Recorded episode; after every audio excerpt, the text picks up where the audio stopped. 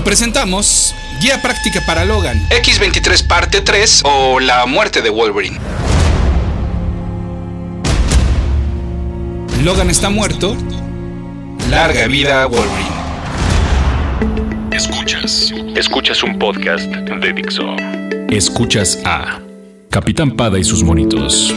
Capitán Pada y sus monitos. Cómics y fantasía con Héctor Padilla.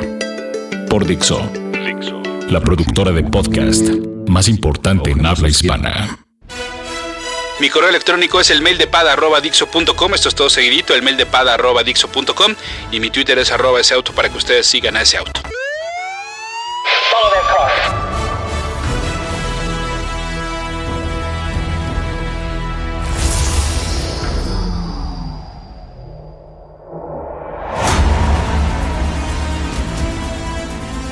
Nos quedamos eh, pues en que Wolverine había sido completamente derrotado por Sabretooth, evento que le dio paso a un relanzamiento completamente innecesario con un nuevo número 1 y una nueva serie mensual de Wolverine. O sea, el volumen 6 como parte del All New Marvel Now. Eh, All New Marvel Now, All New Different, eh, de repente ya no sé ni cómo lo etiquetan. Y bueno, digo innecesario porque evidentemente se trataba de una continuación de lo que veníamos viendo y además por parte del mismo escritor, Paul Cornell.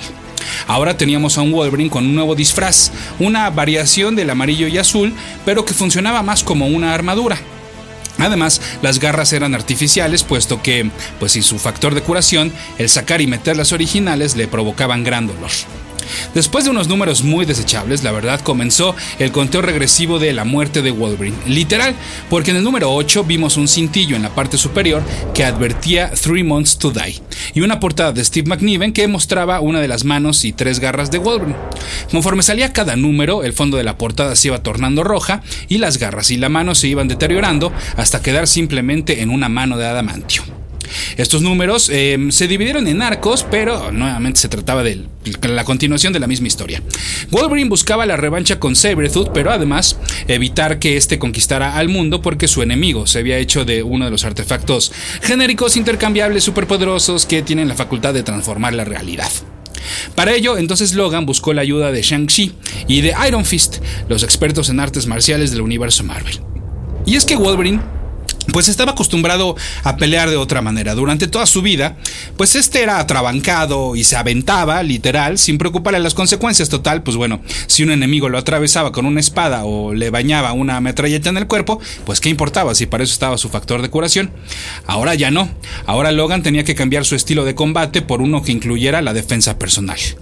Esto, de hecho, me recordó mucho a una situación similar en la cual hace unos años eh, Spider-Man había perdido su sentido arácnido y entrenó con Shang-Chi, artes marciales, para entonces, pues lo mismo, no depender de ese superpoder, ¿no? Del sentido y entonces tener más recursos y soluciones en los combates mano a mano dije similar, la verdad es que, prácticamente es la misma situación, ¿no? Yo quiero pensar que Cornell no obtuvo su copia del ejemplar que Marvel regaló en el Free Comic Book Day del 2011, en donde venía esta historia del hombre araña. Pero bueno, regresando a Wolverine, pues ahora sí pidió un poco de ayuda de sus amigos, no solo de los X-Men, sino de Shield y hasta de Thor. Pero como ya se imaginarán, pues la pelea final entre Logan y Sabretooth fue un mano a mano, donde inclusive el héroe se despojó de su armadura y de las garras artificiales para enfrentarse a su enemigo mortal sin ninguna ventaja, queriendo pues demostrarse a sí mismo que todavía podía ser Wolverine. Esto lo vimos en el número 12 de esta serie mensual que ya les platicaba bajo el nombre de The Last Wolverine Story. Un título engañoso o no, mm, si es que el mencionado escritor Paul Cornell, pues en realidad se hubiera encargado de la muerte de Wolverine, porque hay algo que no cuadra y es que mm, para el final de esta aventura, pues Logan hace las paces con la gente que estuvo a su lado en estos últimos números y hasta consigo mismo. Es más, en el cuadro final le pide a Kitty Pride que por favor ya no le llame Logan, que por favor ahora le llame James, su verdadero nombre. Esto nos dejaba con un sabor como de un eh, Wolverine retirado, eh, aceptando su mortalidad y revalorando su vida. Si todo eso se hubiera acabado ahí, pues entonces no podíamos culpar ni a Cornell ni a Marvel de, pues en efecto, habernos presentado la última historia de Wolverine o inclusive la muerte de Wolverine. Pero todos sabíamos que eso no era cierto porque lo que venía, pues convertía a todo el volumen 6 en una historia hasta cierto punto innecesaria y que podría archivarse como una mini saga dentro de las miles del mutante de las garras de adamantio. Sí, porque ya sabíamos que la muerte de Wolverine pues iba en realidad a ocurrir en una miniserie llamada, pues claro, Death of Wolverine. Capitán Pada y sus monitos. Para finales del 2014 apareció el primer número de esta saga escrita por uno de los guionistas con mayor popularidad ascendente de los últimos años, Charles Soule y dibujada por un artista al cual le ha ido muy bien con este personaje, el mencionado Steve McNiven, responsable también del arte de Old Man Logan. Vimos a Logan aislado en British Columbia eh, después de que Reed Richards le informara pues que no solo el no tener su factor de curación hacía que peligrara su vida en cada acción, sino que además sus huesos estaban contaminados de radiación. Y por si fuera poco, pues además cada que sacaba y metía sus garras, sus manos se infectaban de millones de bacterias. O sea que si no se moría de una leucemia provocada por contacto con metales pesados, moriría de endocarditis. No, endocarditis. Disculpen ustedes, no soy doctor. Mr. Fantástico pues entonces le pidió que no sacara más sus garras, pero eh, eso era un poco complicado cuando a cada momento se enfrentaba a diferentes asesinos a sueldo, soldados de organizaciones como AIM y supervillanos como Nuke. Y es que alguien le había puesto a un precio a su cabeza, todo parecía indicar que se trataba de Viper, la ahora reina del crimen de Madripur, quien además tenía como esclavo a Sabretooth. Otro enfrentamiento entre estos salvajes no tardó en darse y hasta el malo le voló un ojo a Logan. Pero Viper en realidad no era la cabeza de hasta arriba, sino que ella a su vez estaba subcontratando las órdenes de otro enemigo de Wolverine, Ogun, un personaje que hacía mucho había servido como mentor de Logan en su etapa de samurái. De su participación se enteró por medio de Lady Deathstrike y también le advirtió que este tipo estaba cazando a todos aquellos que tuvieran adamanto en su cuerpo. Conocimos a Ogun en la clásica miniserie Kitty Pride and Wolverine, y entonces esta misma mutante también llegó para ayudar a Wolverine, no sin antes ser poseída por Ogun, que por cierto, él a través de ella le administró a Logan una inyección de una sustancia que activaba de manera momentánea su factor de curación, por lo que, pues bueno, gracias a esto eh, pudo recuperarse de las heridas de su pelea con Servitude y también le volvió a crecer su ojito. Pero pues, ¿qué creen? Que Ogun tampoco era el mero mero responsable de la cacería, pero sí sabía más o menos cómo estaba el pedo, ¿no? Y le reveló a Logan que el de hasta, hasta arriba era en realidad el doctor Abraham Cornelius el responsable del proyecto Weapon X y de los pocos que no fueron asesinados por Logan cuando éste escapó de las instalaciones, después de ser sometido al experimento que le introdujo el adamante en su cuerpo. Lo que este tipo quería era pues que em, lo que los científicos malos quieren cada dos días en el universo Marvel, replicar el experimento de Weapon X. Y digo cada dos días porque em, son los días pares, ¿no? Porque en los nones siempre hay un villano que quiere replicar lo del suelo del supersoldado del Capitán América bueno, por cierto, a, propósito de, esto, perdón, leí un chisme que está bueno. Resulta ser que Chris Claremont siempre tuvo la idea de que fuera Apocalypse el responsable de que a Wolverine le pusieran el adamantium. Y en diferentes ocasiones puso algunas pistas muy al estilo de Claremont. Pero luego, pues a Barry Windsor Smith le encargaron la maravillosa Weapon X que presentaba a detalle cómo había sido el experimento. Sin embargo, para no entorpecer con los planes de Claremont, le preguntó, bueno, oye, ¿y quién es el responsable? Y Claremont le dijo que sí, que iba a ser Apocalypse. Entonces Barry escribió la saga dejando espacio a que encajara en un futuro la revelación de Apocalypse. Y por eso leemos los diálogos de un personaje misterioso que nunca es revelado dentro de Weapon X. Muchos años después se olvidaron de que fuera Apocalypse y hasta hace no poco, de hecho, Metieron ahí de manera hasta forzada que eh, Romulus había sido el cerebro detrás de todo esto. Pero bueno, regresando a donde me quedé. Para estos nuevos experimentos, Cornelius necesitaba dos cosas, pues adamantium y factor de curación. Bueno, y sujetos a los cuales convertir en nuevos Weapon X, que estos ya los tenía, así como el metal, por lo que lo que le faltaba pues era el factor. Pero bueno, oh sorpresa, a Cornelius no le había llegado el chisme de que Wolverine ya no lo tenía, y entonces lo que quería era a Logan para perfeccionar esta fórmula que ya les mencionaba hace rato. Uno de los sujetos que ya tenían superpoderes dejó a Wolverine mal herido y las instalaciones ubicadas en Nevada en muy mal estado. Logan destruyó todo, incluyendo el contenedor del adamantio en formato, bueno, en versión líquida, antes de que éste le fuera inyectado al resto de los sujetos. Pero pues no le dio tiempo ni de echarse para atrás, por lo que entonces fue bañado con el metal, de pies a cabeza, literal. Nuestro héroe solo alcanzó a dar unos cuantos pasos más, asesinar a Cornelius y arrodillarse ante el atardecer mientras el adamantium se endurecía. La última palabra que Wolverine pensó fue suficiente. Y una estatua humana del metal más poderoso del mundo, pues siempre nos recordará a Wolverine. Capitán Pada y sus monitos.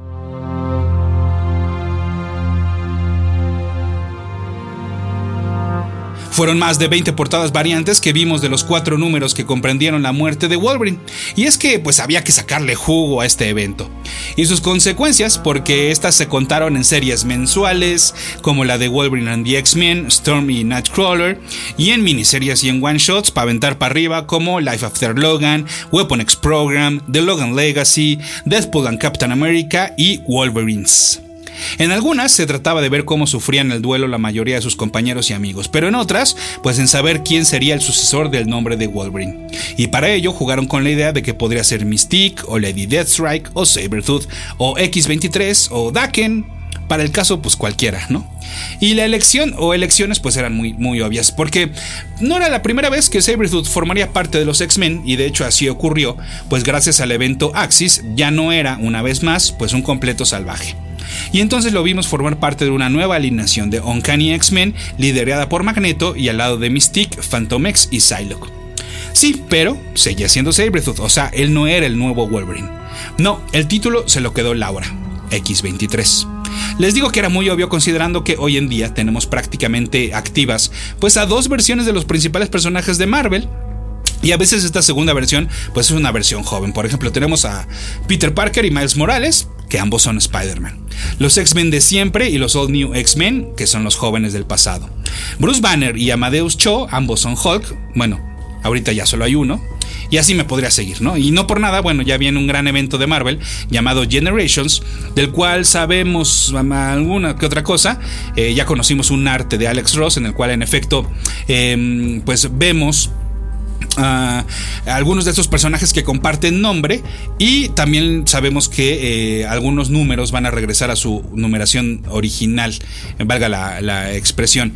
Eh, o sea, contando, por ejemplo, olvídense ya de que si Wolverine volumen 5, número 1, Wolverine volumen 6, ¿no? A lo mejor este truco que de repente hacen que entonces cuentan todos los números de Wolverine, entonces a lo mejor eso nos da un Wolverine, no sé, híjole, ¿cuál sería? ¿300 y tanto? No lo sé. Em, pero bueno, em, entonces, desde el 2015, pues tenemos que también entraría dentro de este conteo, All New Wolverine con Laura Kinney, la ex X23 como protagonista, bajo el guion de Tom Taylor y el arte de David López. Esto en los primeros números. Eh, la vemos usar una versión del traje clásico azul y amarillo, el cual a mí de verdad como que no me checa. Con cualquier otro de los personajes tipo Jane Foster como Thor no tengo problema, pero a Laura con traje de Wolverine hay algo que no. Y quizás sea que me recuerda a Wolverina. Capitán Pada y sus monitos.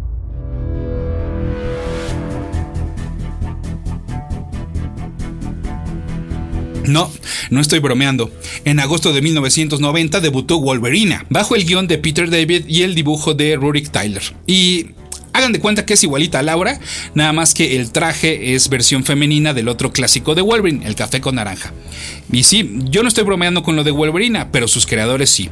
Lo que pasa es que apareció en el número 9 de What The, una publicación mensual de Marvel que continuaba con la tradición de la editorial de tener un cómic dedicado a las parodias y el humor. Wolverina, en efecto, pues era una gran broma, parodia de Wolverine. Logana, que, pues que es su nombre de, civil, eh, también apareció en el número 11, dibujada en la portada por John Byrne, y en el número 15 y 20 de esta mencionada serie What The. Eh, de hecho, en este, último número, perdón, hace mancuerna con otros personajes, incluyendo Spider-Ham, personaje después del cual ya les platicaba en el podcast 159. Eh, Después de eso, pues ya Logana ha sido olvidada por completo. Pero bueno, la verdadera Wolverina, o sea, Laura, pues ahora no solo la podemos ver en esta serie mensual que ya les decía, sino que sigue siendo parte de los All New X-Men, quienes tienen en su más reciente alineación a los jóvenes Iceman, Cíclope, eh, Ángel, con quien continúa con esta relación, como ya les decía, Beast en su versión también joven, eh, Kid Apocalypse y Oya. Y pues esta es la situación actual de X23, a quien vimos en Logan, la película, interpretada de manera maravillosa por Daphne King, y que si la historia que vimos en el cómic se repite de alguna manera, pues entonces ahora sabemos que a la muerte de Wolverine le sigue Laura como la nueva Wolverine. Habrá que ver si también en el cine nos espera esta historia.